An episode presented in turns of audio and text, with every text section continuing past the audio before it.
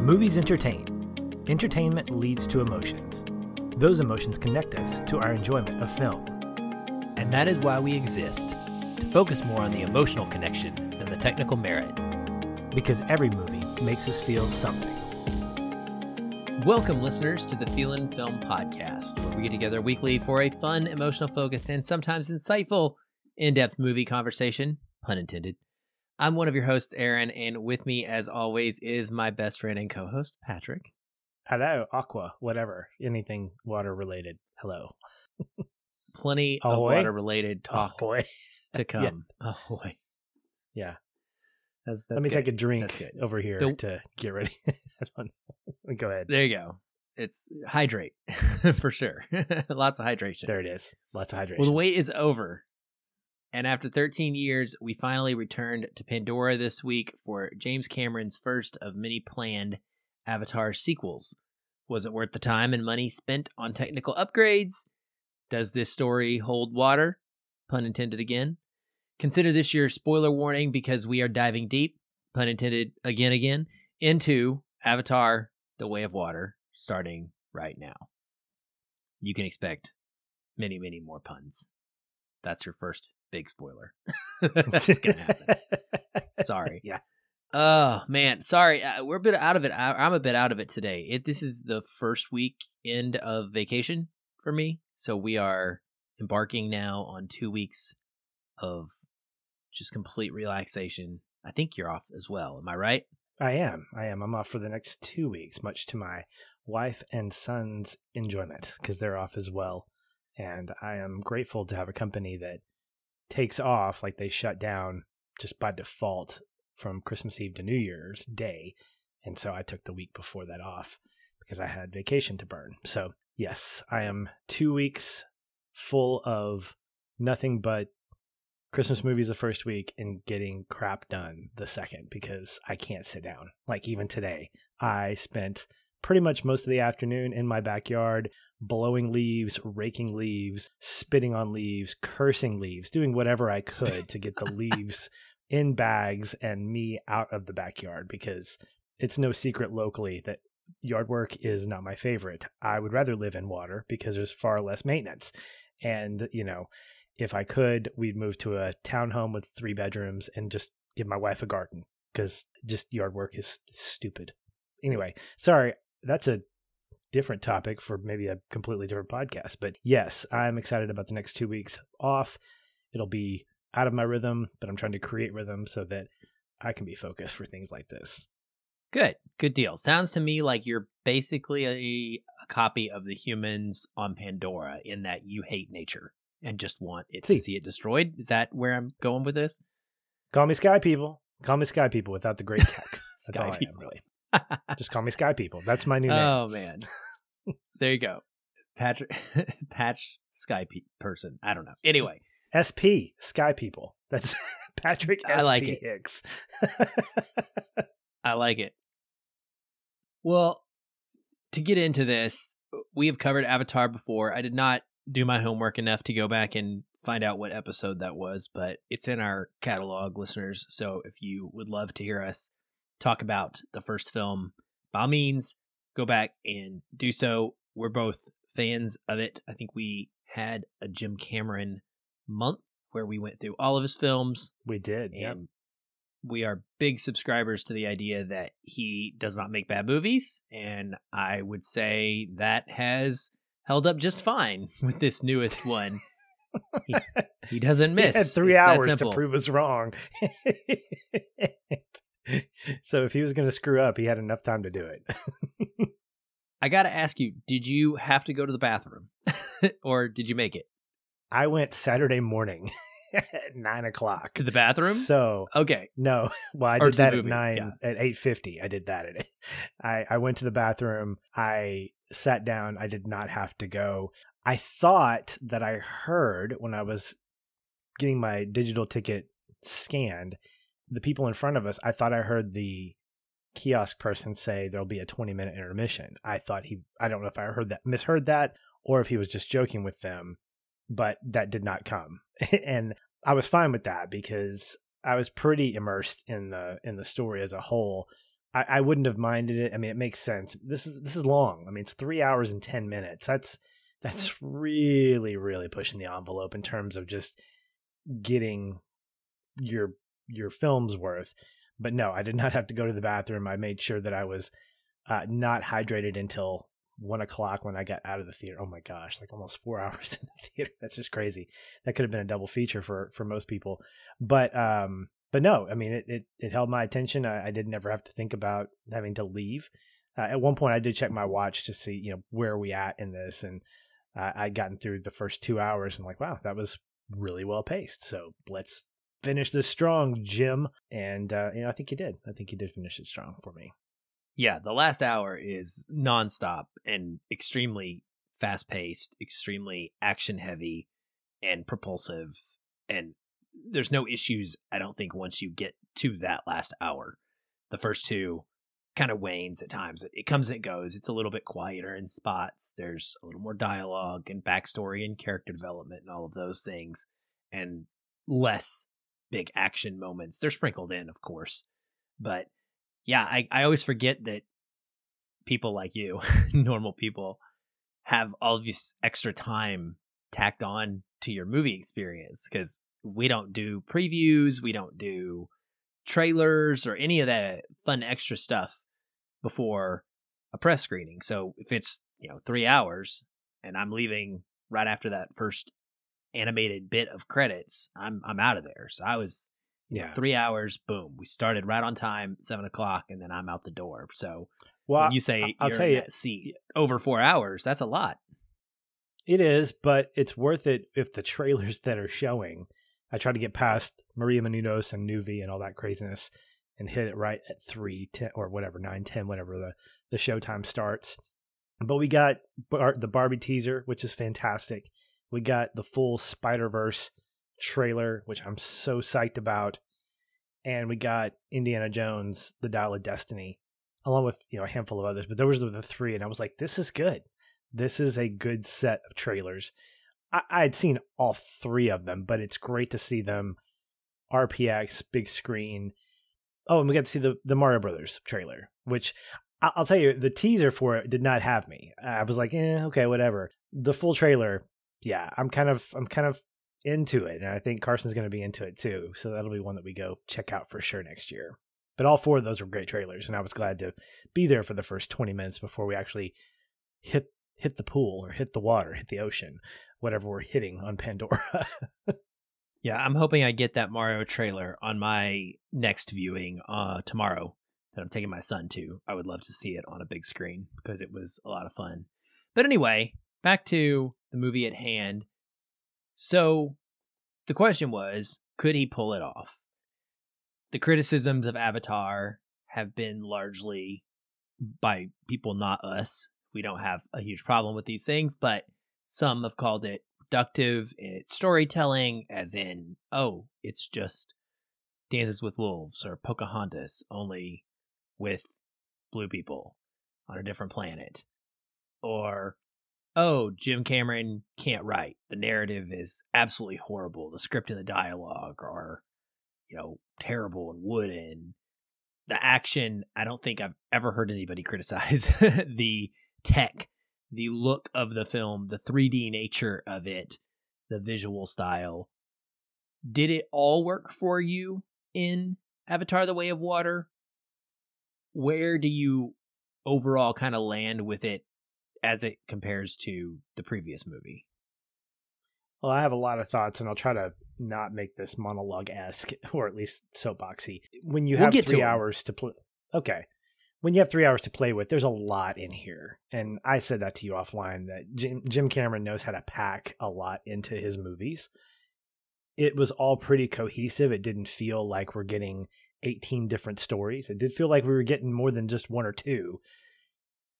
And being able to thread those together, I think, is the biggest challenge. I think he did that really well. In terms of the criticism, what I thought this sequel did really well was it took the original and it expanded it. I do remember us having a great conversation in our episode about how what do we want from the sequels? And I don't know if it was you or me, but we both agreed that we want to explore Pandora. So Pandora is this planetary thing. It's a planet or it's a system. I don't know. I think it's a planet. But the Na'vi were who we focused on in the first movie. And so when we get Sully and his family going to a new people who are slightly a different color, they're green, greenish, in the same kind of hue of, of color, the color wheel. This is what I wanted. I wanted expansion of a culture, expansion of a mythology. As someone who is not big on epic fantasy necessarily, especially like the medieval, the Warcrafts, um, Lord of the Rings is kind of my limit in terms of the the greatness of things, the spectacle and the and just the the wow factor. The Way of Water had an ability to make me care about things that do not exist in real life. There were moments, Aaron, where I was picking at my fingers. I was like nervously biting my nails because I didn't want a creature to get killed. I did not want to see a people group that doesn't exist in real life get their village burned down by some psychopath dressed as a Navi. That's what I think the success of this movie was for me in terms of it being really enjoyable is the ability to introduce and make me care about people. And I say people in the, you know, in the air quote sense because they're not people, they're sky people. And then there's the Navi, and then there's the water people. I, I don't there's so many names that I, I they're Navi. The wa- the water people are Navi. Are they? So they, okay, yeah, they're they're all Navi. There's forest Navi, and then there's water Navi, and there's probably like lava and mountain Navi and whatever you know tundra Navi somewhere. Uh, they're the okay. meta meta meta I believe. so that's what I was trying to figure out. Is I thought Navi was the forest people and Metakai was the the water people, but they were all residents or the equivalent to humans on Earth. These are the equivalents of the humans on Pandora. Like they all share this tint of a color the big eyes, the ears, the tails, the three or four digits total, three fingers and one thumb.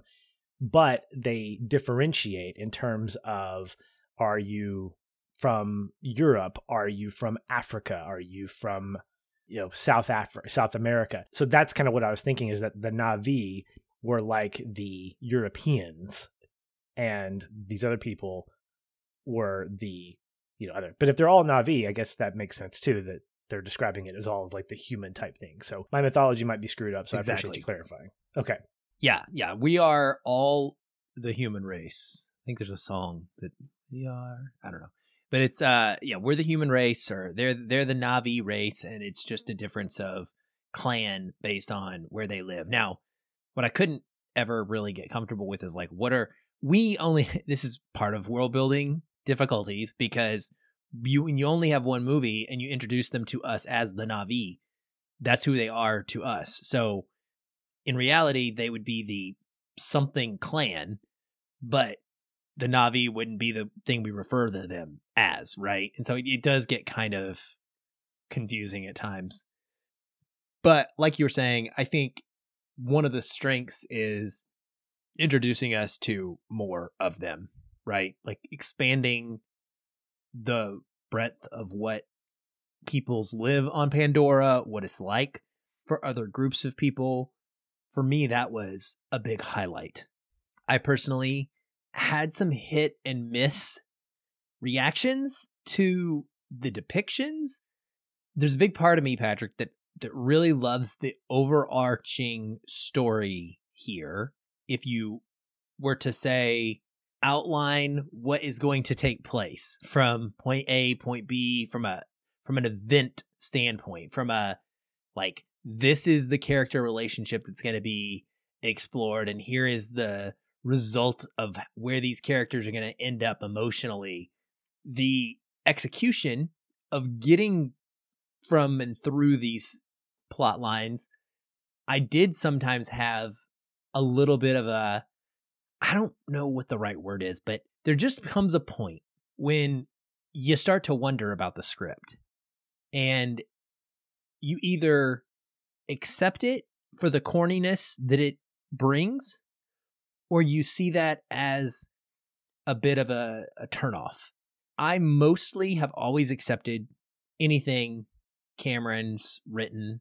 Uh, the first film, this film, I don't mind any of the macho military talk because I, I get it. It feels caricaturish in a realistic way.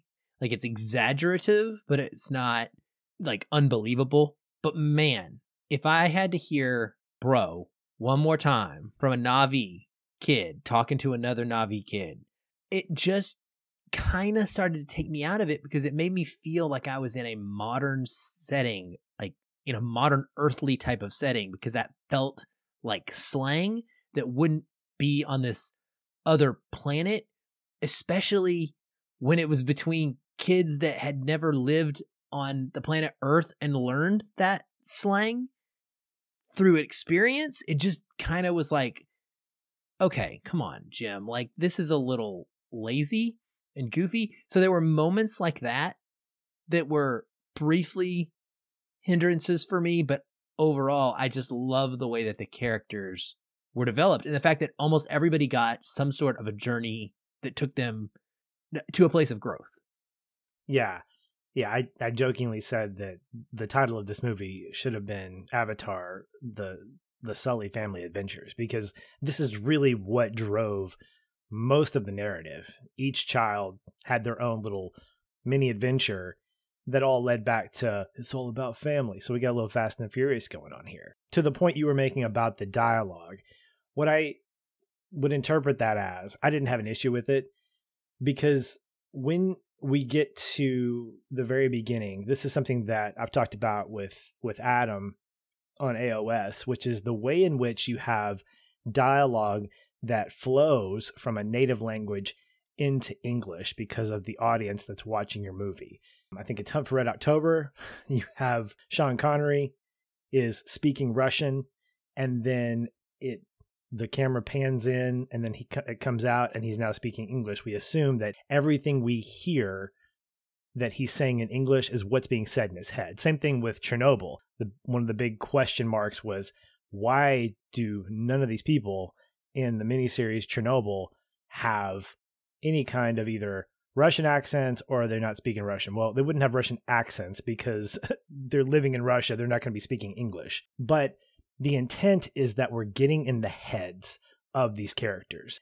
And while I agree that we're living in a fantasy world with a non human race, how in the world would they know phrases like bro I'm glad that Jim Cameron did not lean into using further slang that's going to date his movies. What I think we were getting at is that we needed to be introduced to these adolescents, these teenagers, and the way in which I think he thought best from a writing standpoint is to insert dialogue that's going to feel teenage esque. Otherwise, not only are you creating a language itself, that you're putting in a nice little papyrus font in subtitles when it's being used, but you're also now having to, on top of that, create a dialect that's going to reflect teenage language. Like, what does Navi teenage language look like? Well, you could create it, but would it feel believable to a modern audience? And I think that's a struggle that you probably have as a writer is how do you connect with an audience to allow them to get past blue people and feel like they're looking at children of fathers and sons or fathers and mothers.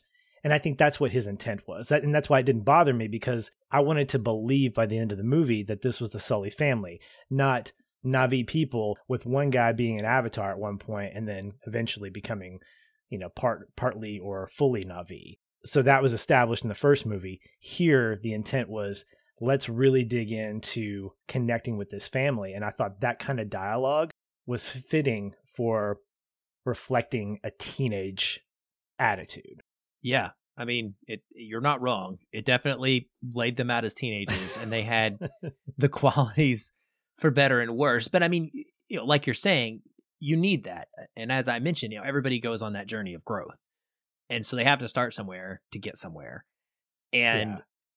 I loved watching this and immediately as I was watching it, thinking back to the conversation that we had had just a couple of days previously when I saw this movie, but even just you know, going by right now, a week ago today about fathers and sons in Guillermo del Toro's Pinocchio and how the relationships were portrayed and and what it meant to that story. And then here we have this same thing again. We have Jake's relationship with his son Neteyam, who is the eldest, who very clearly wants to impress his father, wants to follow in his father's footsteps. He's a yes man. Like he talks in military speak like Jake. He says, yes, sir, and such.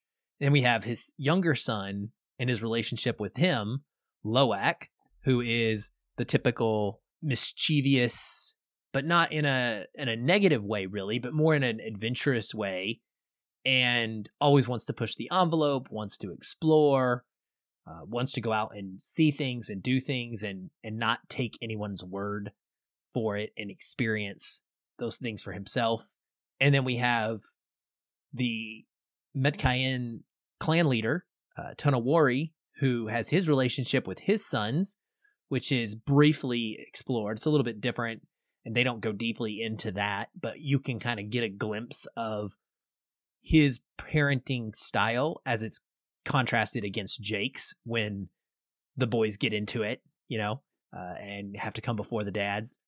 And then we have the mind blowing uh, storyline that I did not know was going to be part of this movie. I don't know if it was any of the trailers, but I, I didn't have any idea this was going to happen. Like I knew Colonel Quaritch was coming back, which is awesome, by the way. Just we can talk more about him, but I just think that having Stephen Lang reprise that role and bringing him back the way they did as a clone in an avatar, I think it's brilliant and to make it where you have this idea of a man who has the memories and the feelings of someone that's not him, but that was him. And so he hasn't had them firsthand, and he can just barely make that distinction out while also acknowledging that he has these memories and then having to understand that he has this son that exists on this planet that he hasn't seen in over a decade and how that progresses through the story, it was fascinating to me. Um, and, and I'll I'll be honest, I think I was really drawn to that one. We can talk about all of them here, but I found that really intriguing because this version of Quaritch is different. And so we have to remember that. Do we know if the other Quaritch would have reacted in the same way that this one did? Maybe. I don't know.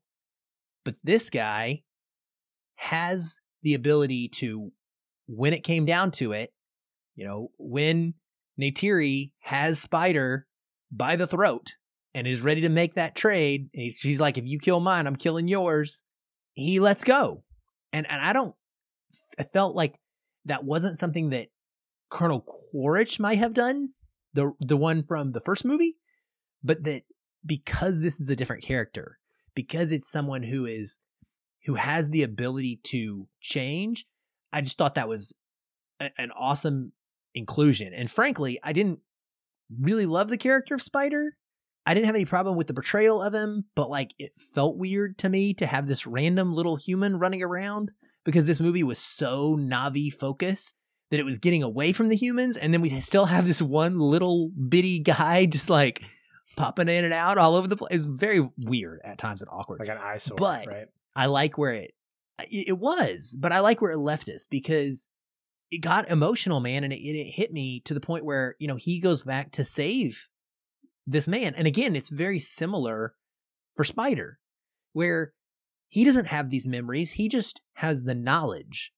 that that guy is a father. Like, there's no actual connection there of being raised by that person but there's just this this sense this innate like i would almost i would say biological but it's not it's like an, because he's a clone but it's like an innate feeling of a bond to this person and so he saves his life but then he leaves him and i loved that because i think it showed me what cameron is talking about when he says he's planned this thing out like this is an epic right this is to go Avatar four, five, six, whatever, however many he's got.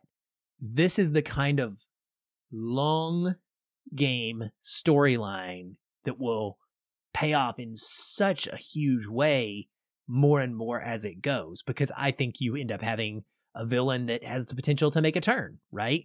And become an ally at some point. And maybe he becomes a dad. Maybe he has a tragic end after he becomes a dad. I don't know, but like I just really enjoyed the inclusion of that particular father and son relationship and how it went from being I don't really care about you because we've never lived together and you're nothing to me to there's something in my spirit that says I should be protective of you and and I I'm just I'm acting on instinct based on that and I think there's something beautiful about that. Yeah, I didn't I didn't gravitate toward it like you did. It was it was hard for me to really connect the, those two in terms of their relationship. We got some of the formulaic like Spider's like Heismaning him until he eventually captures one of the the flying creatures and I think he has some respect there and then they're bonding and then he sees kind of what a cruel man he is or Navi, not man. And what what I liked was that end where he rescues him but refuses to go with him because in some stories he rescues him and then he makes a choice and I thought in my head okay he's going to go with him and then Avatar 3 is going to be him being sort of brainwashed by this guy. And then they're going to have some kind of falling out because it's going to come down to one family versus another. And that may still happen.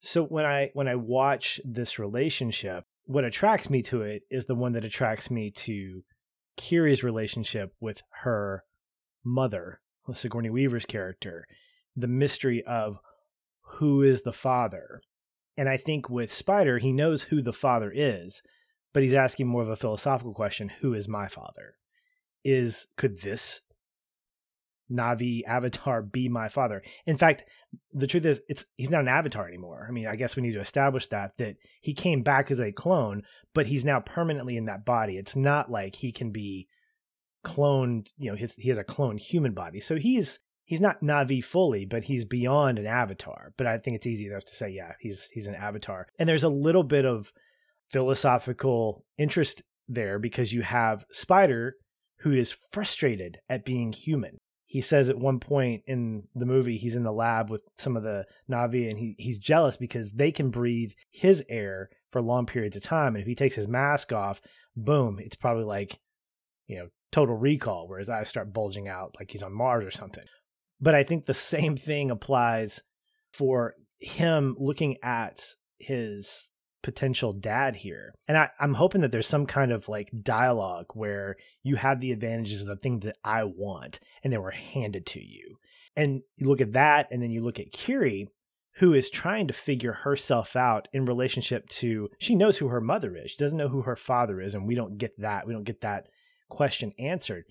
But she's trying to find her own place in this. She's trying to find what is her purpose.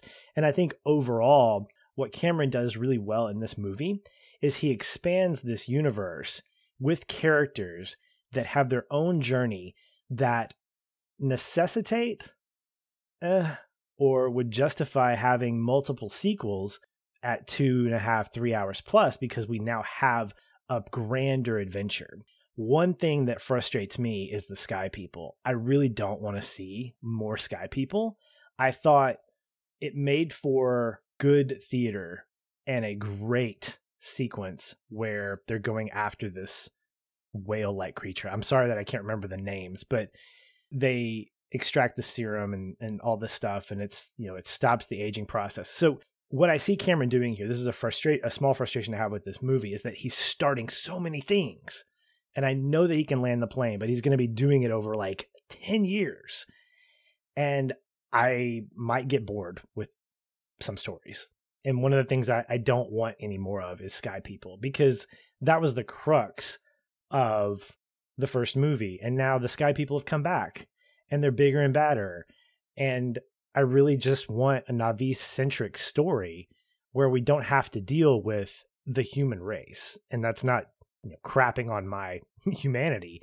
It's just that if you want me to be immersed in this world, don't show me a conflict with the people that I'm familiar with to give me references to Dances with Wolves or give me references to Pocahontas. Because that's what I think the strength of this sequel is, is that it wasn't about the Sky People taking over again. it started that way. And I think that conflict is still there because I believe one of the sky people, like one of the leaders said, we got to take out Sully before we can take over Pandora, you know, part two.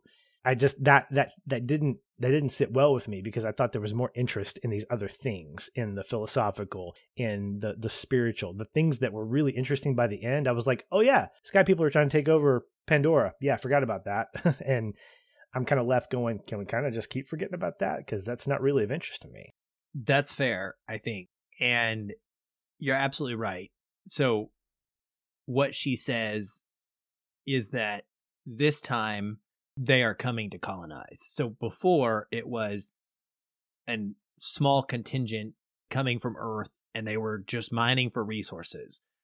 And in this version, you know, over a decade later, basically Earth is going is going to the pot and they're ready to come now and literally take over and colonize the planet.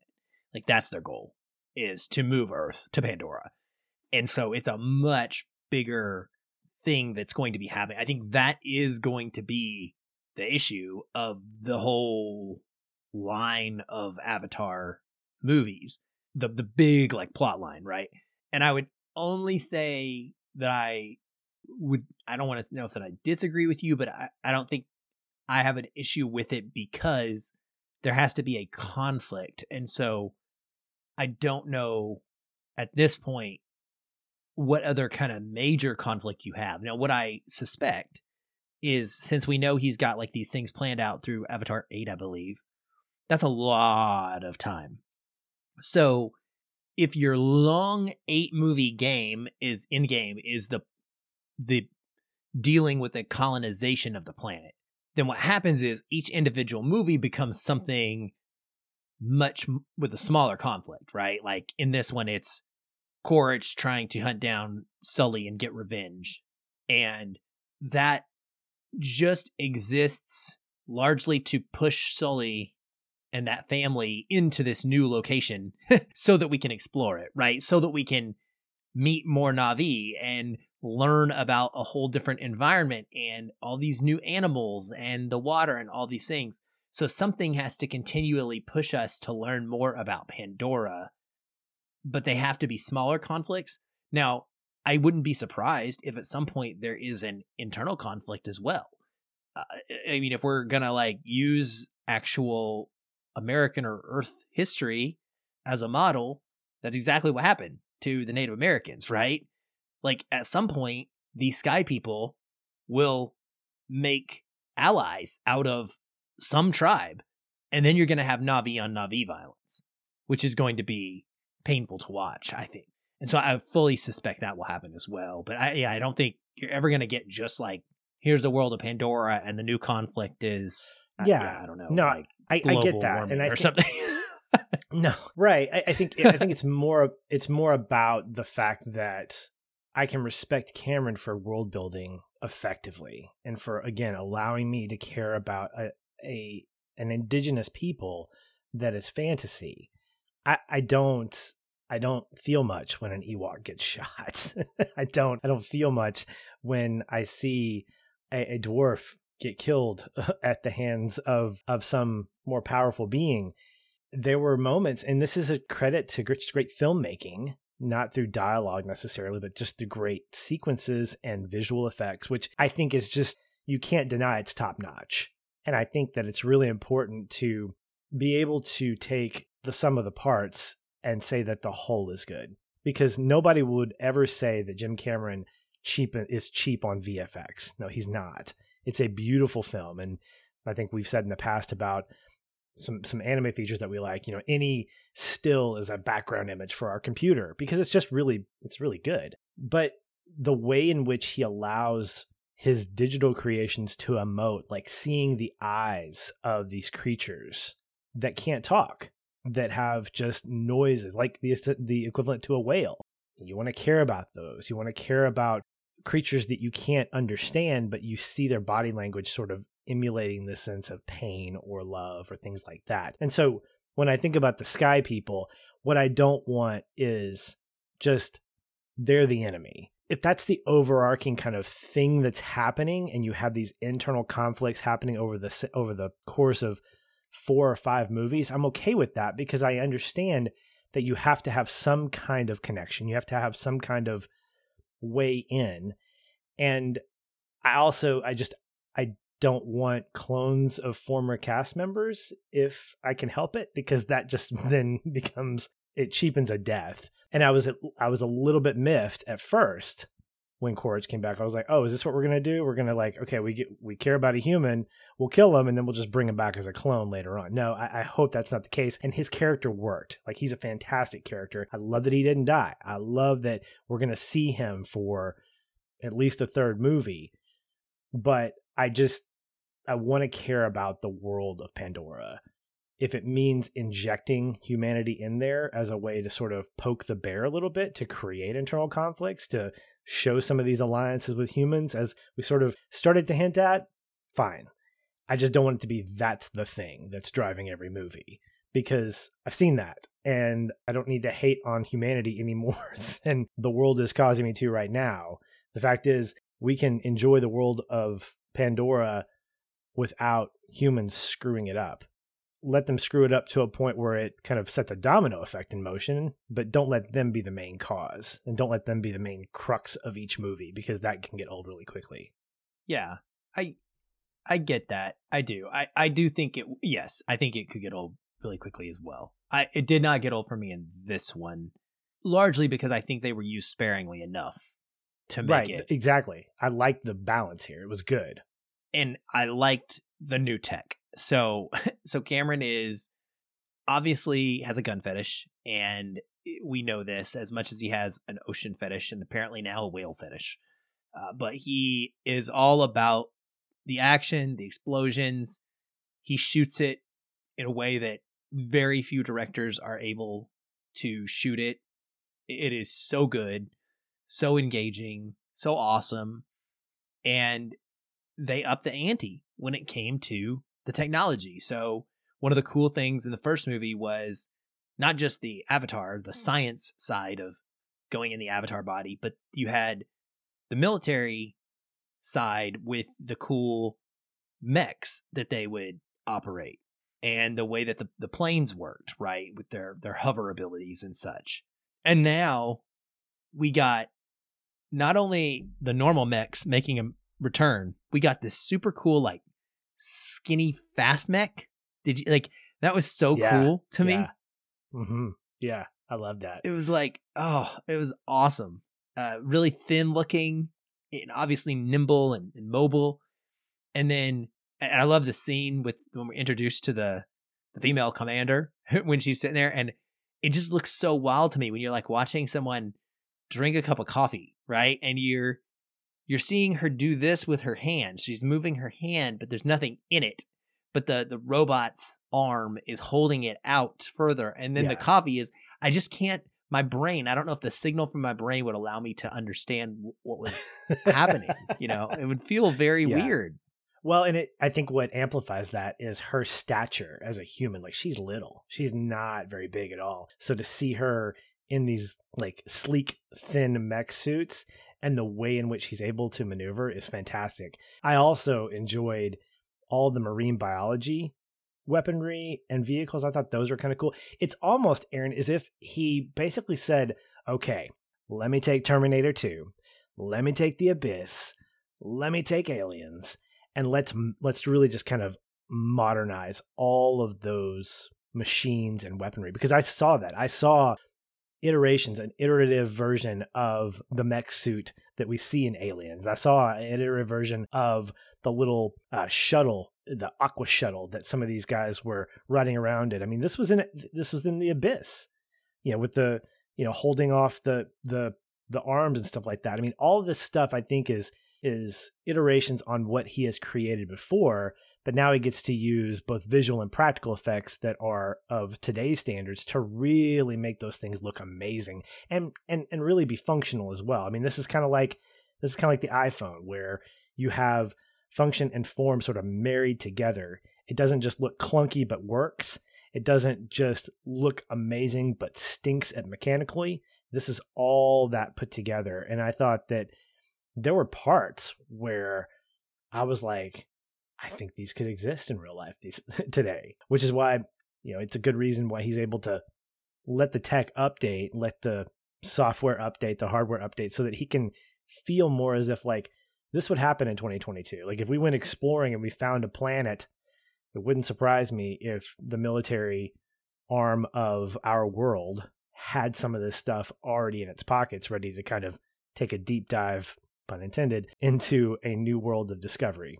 I believe that James Cameron has these things. I mean, the man has uh, been in a mini personal submersible submarine thing and gone down to see the Titanic wreck his own personal self. So I want to believe that yes, somewhere in his like compound or house or whatever over in New Zealand, that there is an actual warehouse where he has a personal version of this like crab mech because that was just one of the most cool things I've seen in a movie.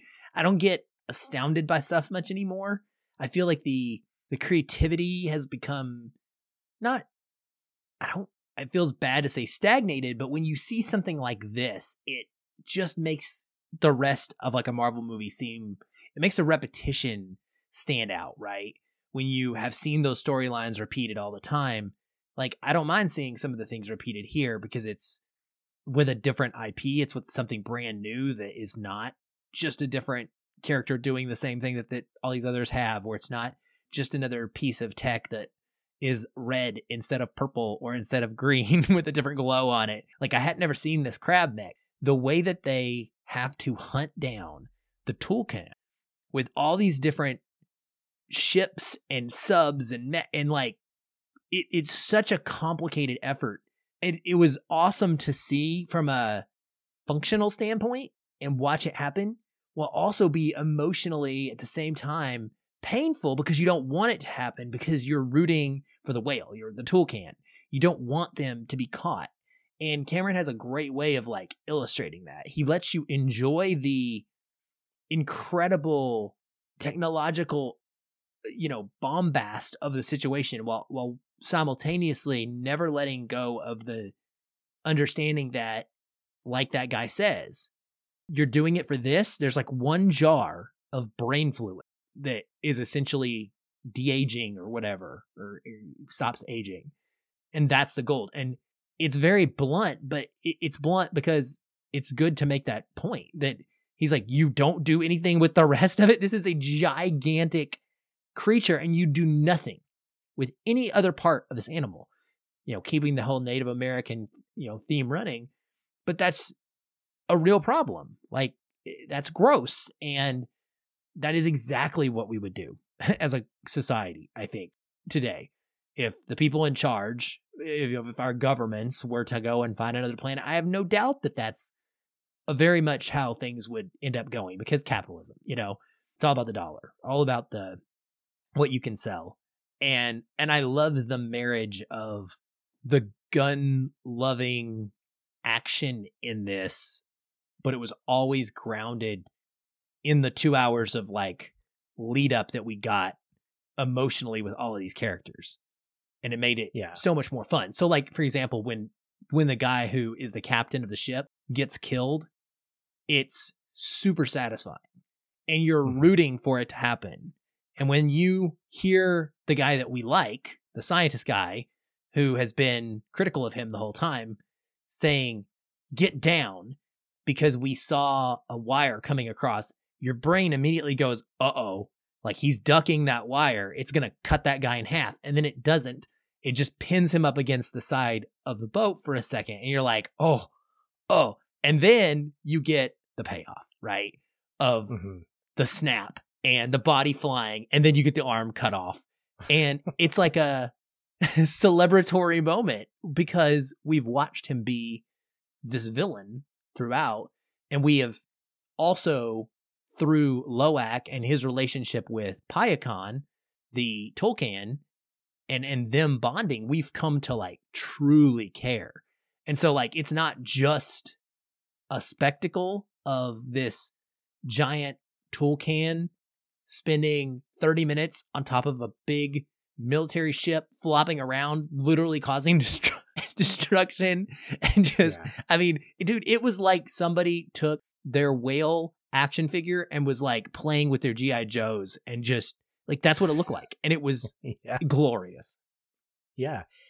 That whole sequence leading up to it, what I thought was fascinating, emotionally and otherwise, is what I think you alluded to in the fact that the dialogue we get, the explanatory dialogue of why it's so hard to capture these creatures, tells me that these folks have been on this planet doing this for a long time, which was like an aha moment. And as much as I don't like the Sky People angle, I didn't mind this as much because it's a different angle. It's not a we're colonizing or we're coming to take over your world. It's we're coming to take your resources, and it's a different. It's a it's a it's a by a marine biological angle, and you have these two characters, the scientist and the captain, who are working cooperatively but are in contrast to another uh, to one another because of the fact that the marine biologist is out for discovery. The captain is out for blood, or in this case, brain fluid. So when I watched that whole sequence play out, what I really thought was cool was how Cameron explains to us the process. Not just that it was so complex to do, but that you didn't ju- it wasn't just like pirating like okay we're going to stab the we're going to stab the whale and just hold on tight. No you've got to do this first and then you have to go under and do this.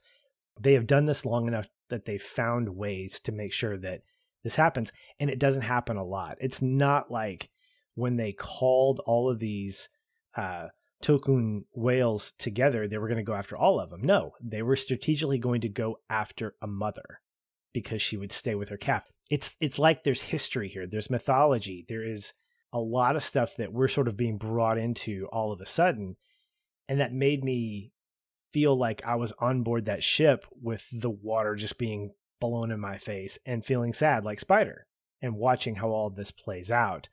I also, from a filmmaking standpoint, enjoyed the way that a lot of the scenes were cut, how they were actually shot, where you have almost like there's actual drone footage, you know, zooming in here and there, kind of a military ask, like, okay, we've we spotted this person, we spotted this creature, we're gonna go go after them. I have a 4K television in my house. It's been a while since I've seen RPX or what would be I would consider called IMAX. I I wasn't I don't know if this is what it's supposed to look like, but obviously it was very clean, very clear film. Um, everything felt very crisp but it looked different than other movies that I've seen. Like it looked almost too smooth. And I don't, as someone who's naive to this, I don't know if that was a problem for me.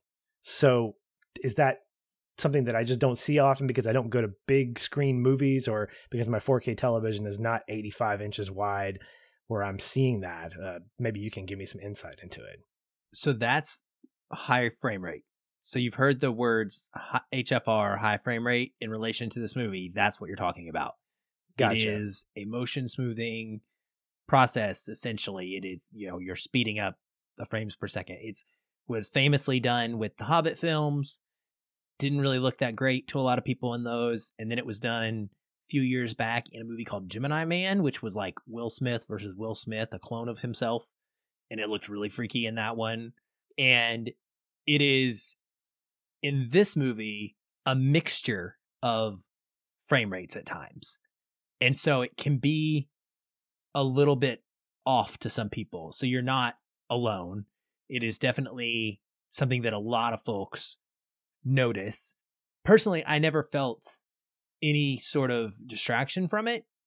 I did notice I- I mean, it overall has a video game feel to it. And maybe that's why it didn't bother me, is because it feels like you're watching a 3D video game cinematic for anytime there's Yeah. action on the screen, right? Uh, and, and I just, I watch a lot of video game cinematics, so I, I felt very at home with that. What, so that's what you're referring to. And, and it, it is hit and miss. Like some people will notice it and be distracted in a negative way. Some people will just notice it and they get used to it pretty quickly and have no issues then there's me who I just dig it. And I will say also with regards to that, like that the 3D in this was nowhere near as in your face 3D as like even Avatar was. So the gimmick of 3D has always Mhm. been what can you make your audience feel like they're reaching out to touch? I remember clearly in the first Avatar movie that scene when they're in the forest and there's a little whirligig flower plant creature things. They're like, zoom, they like tons of them like zip up into the sky and it's dark and they're they're like pink and bright in the night. Those actually felt like they were coming out into the theater. I, I remember like wanting to like reach out and grab them. There's nothing like that in this movie. To me, the 3D was the best I've ever seen because the whole thing just felt like I was sitting on the beach watching it happen right in front of me, but I didn't feel the need to have to touch things like there, wasn't like a spear coming right at my face that I had to dodge and junk like that. Yeah. No, I, I absolutely agree. It's a passive 3D, is what it is. And one of the things that I thought was really great was from the very beginning, the pan shots, not the Pandora shots, but the pan shots that we see are where I think the 3D is the most effective and subtle because Cameron uses this depth of field to give us, like, oh, here's one of those pieces of dust that's floating just right in front of me. And it's like right in my face. But and I could reach out and touch it, but I don't want to. The action is never directed at me, like I'm meant to react to it. It's passive and it was immersive as opposed to being reactive. That's what I think makes 3D today more effective because when you see something in 3D, you want it to immerse you. You don't want the you don't want the movie to feel like it's trying to to tell you something or trying to make you feel like you're part of the story. Philosophically, yeah, but the fact is we're not talking to the screen we're not interacting with the the, the characters i mean the closest we got to that was bandersnatch on netflix and that doesn't go over well because the beauty of movie watching is that it's passive but it's making us feel something active so that we can have conversations like this about a movie and say here's how it made us feel but in the moment we don't want cell phones around us. We don't want people talking to us. We don't want some guy behind us laughing about something he's reading on his phone. Put that away, sir. And so I think when you when it comes to like the 3D aspect of it, Cameron's approach respects his audience. He says, "All I want you to do is just live in this world for 3 hours. I don't want you to feel like, "Oh my gosh, they're coming after me," or "This spear is coming right at my face." No, it, we don't need to do that. He sees his audience as mature. He sees his audience as sophisticated. His movies are sophisticated. And so he wants those to be reflective of one another. And so I think that's why it works. I totally agree. I like that from Jaws. I like that from my Friday the 13th or, or whatever, where it's made to be a gimmick. It's made to be like, oh my gosh, we want our audience to react. No, Jim says, be immersed, enjoy it, be with these characters and connect to them. Don't connect to the effects, connect to the people, or in this case, the Na'vi. Or to all things if you have a cool tail that can plug into the trees and the jellyfish. And what did you think about like the world itself in this one? I mean, there's definitely the tree hugger Cameron at play here. There's environmental messages aplenty. It's all about protect the forest, the seas, the animals. It's very Princess Mononoke uh, is the thing that came to mind in how he's looking at this world that's being overtaken by modernity and how can we protect the inherent like spiritual nature of it and did you enjoy that or did you just like it from a visual standpoint well it's it's subtle it's not as um it's not as obvious as the first movie was which is probably why it got the criticism that it did I think what makes it good is the fact that it wasn't the only thing that we were looking at. It wasn't about just that. It was about what does it look like not when an indigenous people get usurped or invaded or get cross contaminated. that's the probably the best and worst analogy I can think of with another culture, another clan.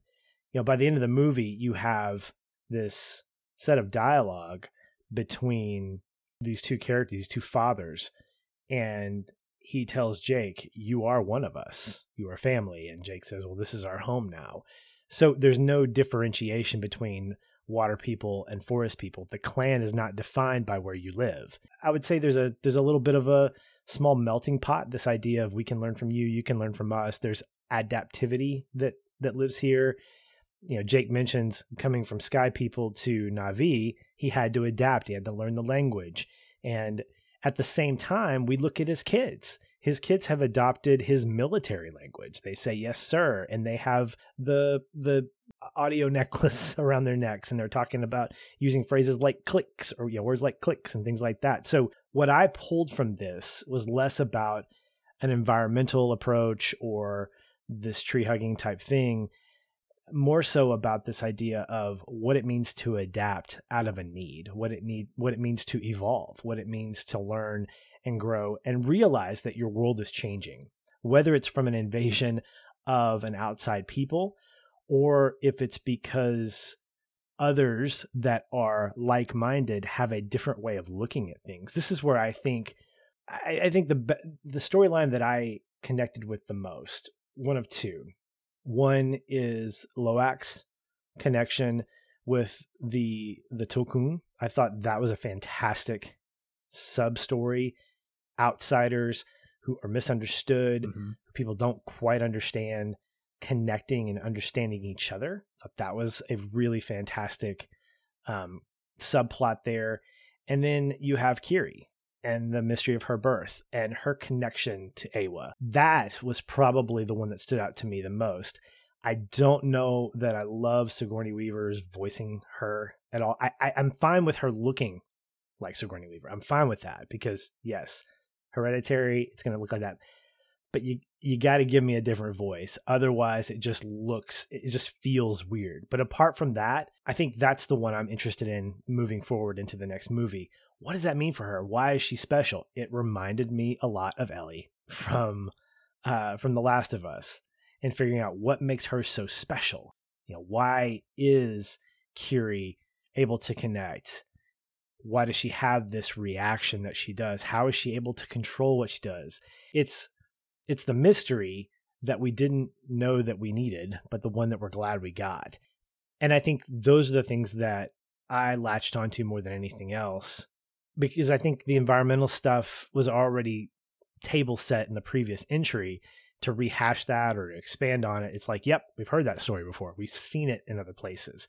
That's why i feel like the sequel does a great job of recognizing the table setting, but then putting the dishes down and starting to actually put the meal together in this in the second one. Hey, you uh, said that beautifully, and I would just say ditto. I agree with all of that, and I actually have the same criticism. That's one of the few things that I didn't really care for, and I did feel distracted by, was Sigourney Weaver trying to play the voice of a teenager, and it's an unnecessary connection that we didn't need because the story tells us who she is like right off the bat early in the movie we know that she's grace's kid. And she has the same like you said digital look of a de-aged sigourney weaver who is also a na'vi avatar you know? So like or whatever. So like it, it was very obvious. And i think it just felt like more out of whack for me to hear her voice. It just, I, never quite fully grew on me. I'm a little nervous going forward because she doesn't have a huge role in this movie. She's only there and she only talks in small little scenes here and there. But I feel like she's going to be a gigantic part of this storyline as it progresses across the whole thing. And, you know, maybe if we jump another decade or two and then she's like more adult Sigourney, it will make sense. And again, and very possible that's this is what Cameron is. His vision is so far out; it's hard to know. That will make more sense at that point. But for this particular movie, it did kind of throw me off a little because I was like, "Come on, this is weird. like we don't need you to be the exact same person."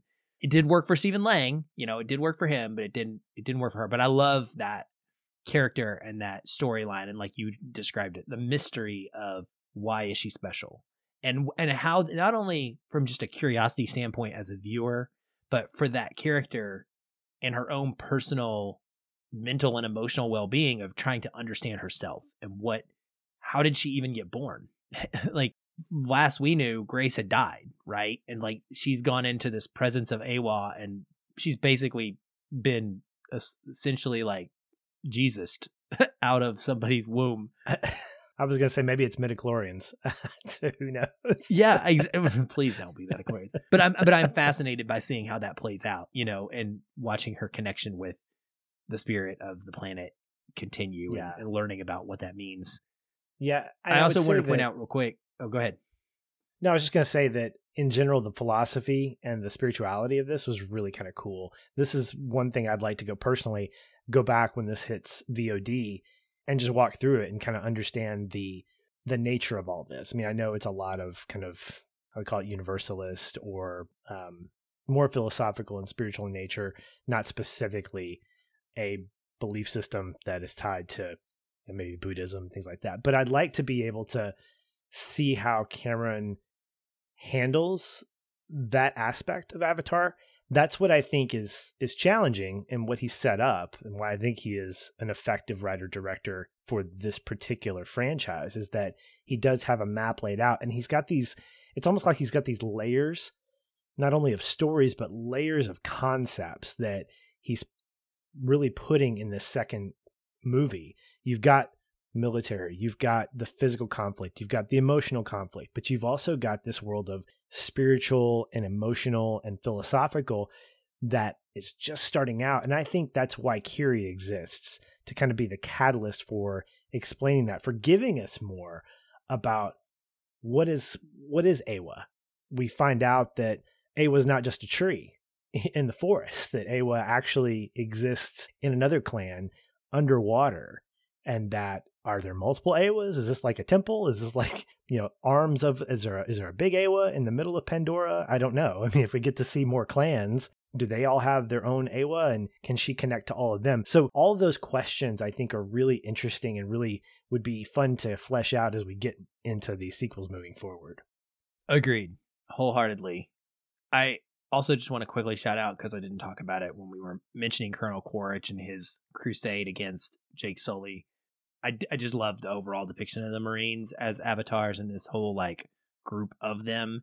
But the scene that was maybe like top three overall scenes in this movie for me was when he goes to claim an E clan and he's about he's look they they climb up to the top and they're they're looking at him those are the bird creatures and they're looking at him over the horizon with the marines there and spiders there and he's like all right so so i just do blah blah blah and spider's like jake did it with his hands because the, the marines like got his gun out ready to like trank it stun the thing and he's, he's like gonna stun the thing yeah. jake sully did it with his hands and you the look on his face is like oh no i'm doing this the he, he i think what he says is he says Jake did it the hard way.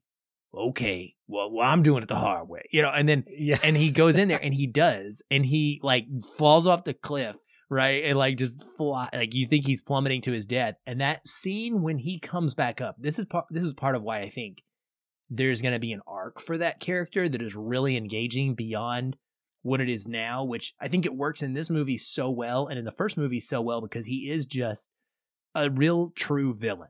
Like he just hates this dude and wants to kill him. Like there with with all whatever collateral damage. Like there is no morality to him other than get this revenge for this wrong that has been enacted upon me.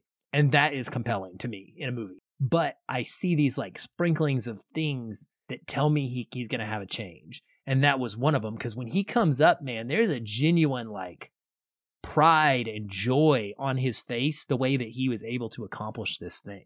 And he is connected to this animal. And, you know, and like, I don't think that's something that you can do, plug into them and have those connections with them and then just not be changed by it. I think we're going to see that start to take form over yeah. the next few sequels. That was something that I picked up on too, was the fact that I think the fact that he is physically connected to this creature he makes a comment later that says, in order to be a part of the Na'vi, we have to start walking like them, talking like them, acting like them. And it starts with the language. And there's this really great small moment with him and Spider. They're on the, the creature and he's trying to talk and he sounds like he's saying the right thing and Spider's like, no, it's he's like, oh, so it's like like in the back of my throat. And it's just it's it's a small moment and it's funny. And you see Spider sort of being a little bit vulnerable with with him and he's being a little bit vulnerable because he's recognizing hey it's not as easy. I mean it's not like a you know an ah moment but it's something. And i think that that's what you're hint what you're getting at is that the longer he is in this body the longer that he is having to speak the language and adapt his journey will not be like jake sully's but it will be something that with the influence of his potential son, I guess we'll call it, that having an effect will make him feel like not just feel, but become Na'vi in spirit, become Na'vi in understanding to an extent. There will always be a human disconnect there, a sky person disconnect, because he is an avatar. This is not his body. But this movie illustrates that immersion can lead to connection. And I think that's what we're going to get throughout the rest. I, I, love the design of the military folks too. I think what I was laughing at in my head was how are they finding how are they finding large enough shirts and pants and and like bodysuits, body armor for these what like 10 feet tall creatures to wear. it's just it's something that you know it wasn't anything like negative, but I was like, I mean, did you have you had to craft that? This is not like you you found like an enlarger like machine that you were like, all right, let's make it avatar size. But I mean, I think that's cool. You have this human quality. I think one of them was like chewing bubble gum, and when one of them had like a like a hat on. I mean, that was what we saw in in the first one. I thought that was kind of a clever way to differentiate True Na'vi from from avatars, and it was a nice carryover into this one. Yeah, I completely agree. I thought that was a good little touch too, just giving them the human like qualities and personalities within those Na'vi bodies are yeah fun to see and interact with. Well, I think that's it. I mean, I I guess we could probably go on forever, but I don't have anything else major. To, well, I do have one more.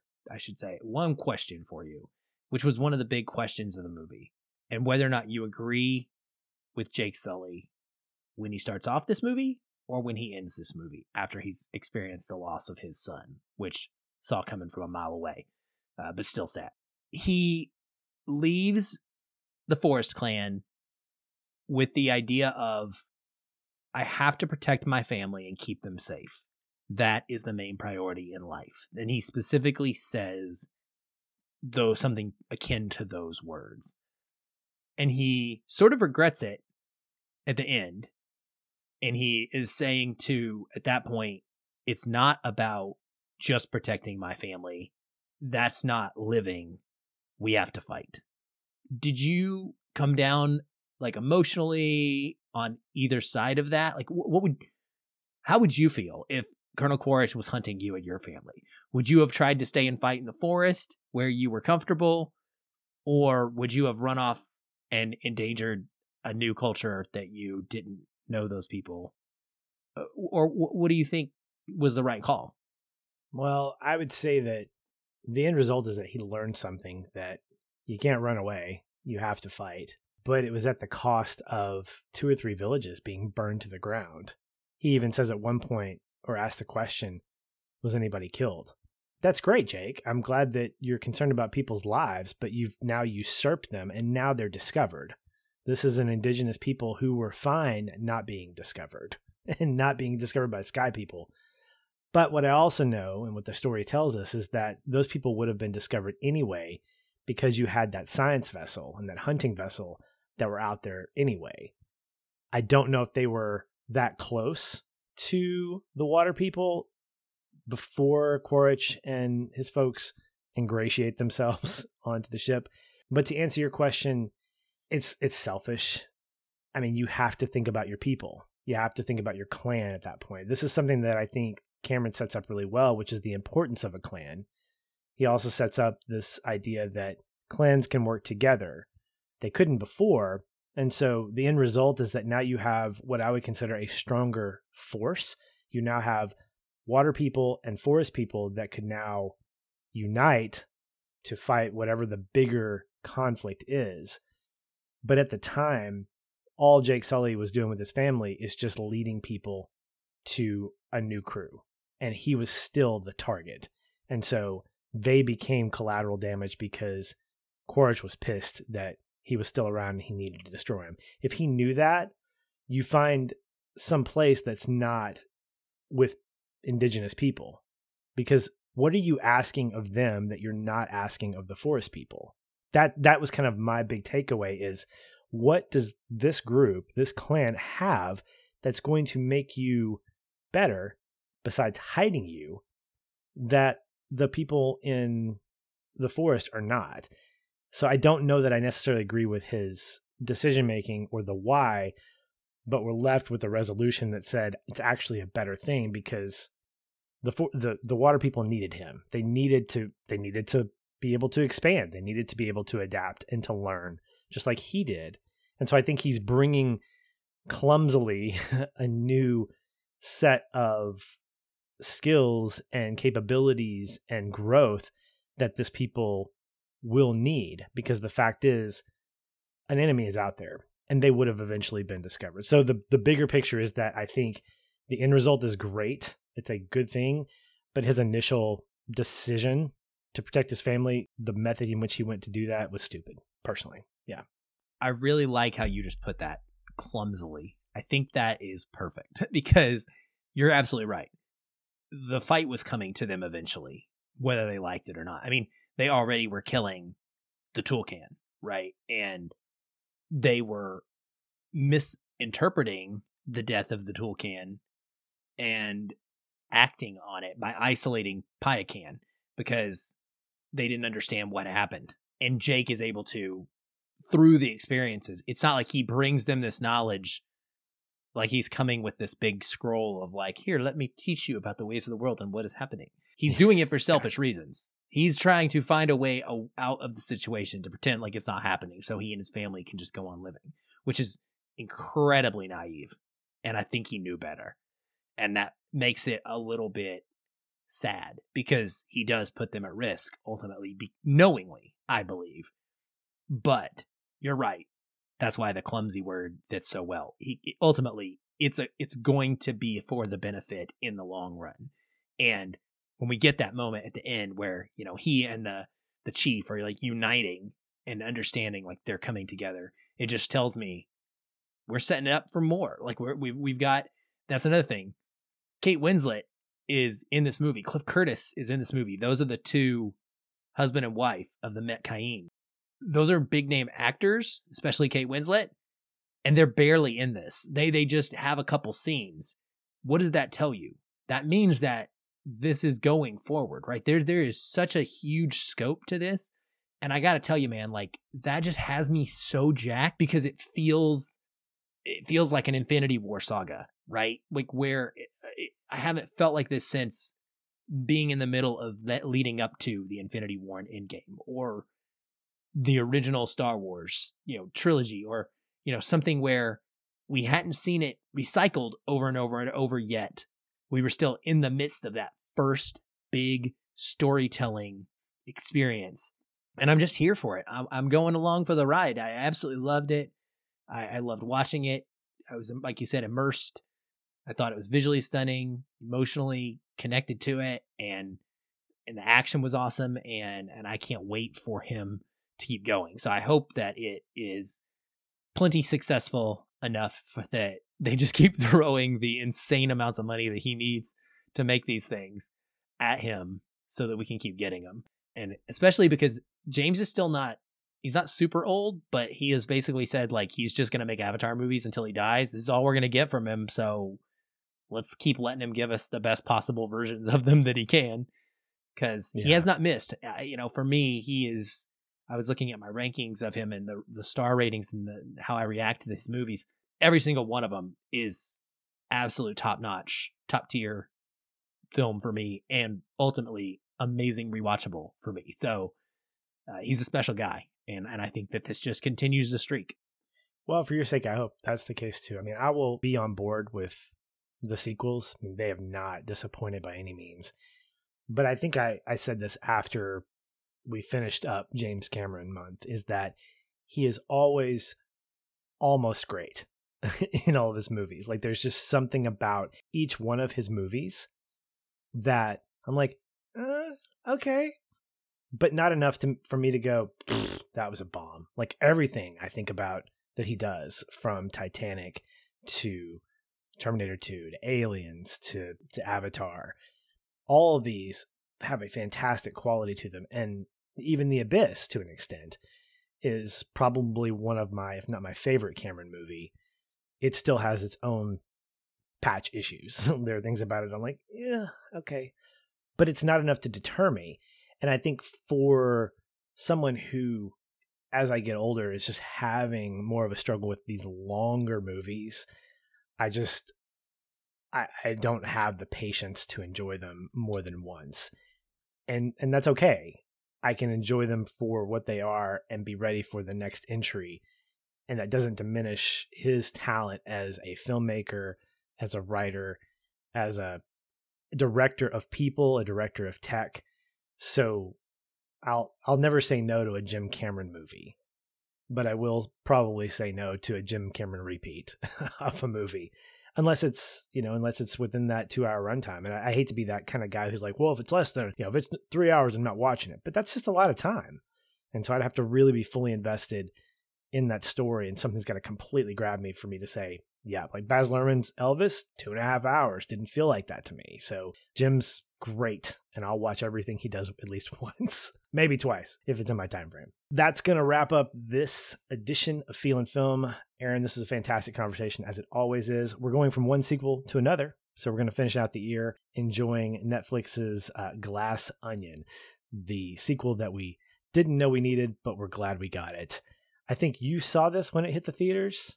So I have not had any conversation with you because I've intentionally avoided all the trailers and any subsequent dialogue about it. So I'm really excited to finish out the year with um, with this sequel, and it sounds like a lot of fun. So be coming back for that before you finish off the year. That'll do it from us. Aaron, thanks for another great conversation. We'll talk soon. Hey everyone, thanks again for listening. If you enjoy the show, we'd love to hear from you. You can leave us a review on iTunes or wherever you're listening. These help increase visibility for the show and grow our community of listeners like you.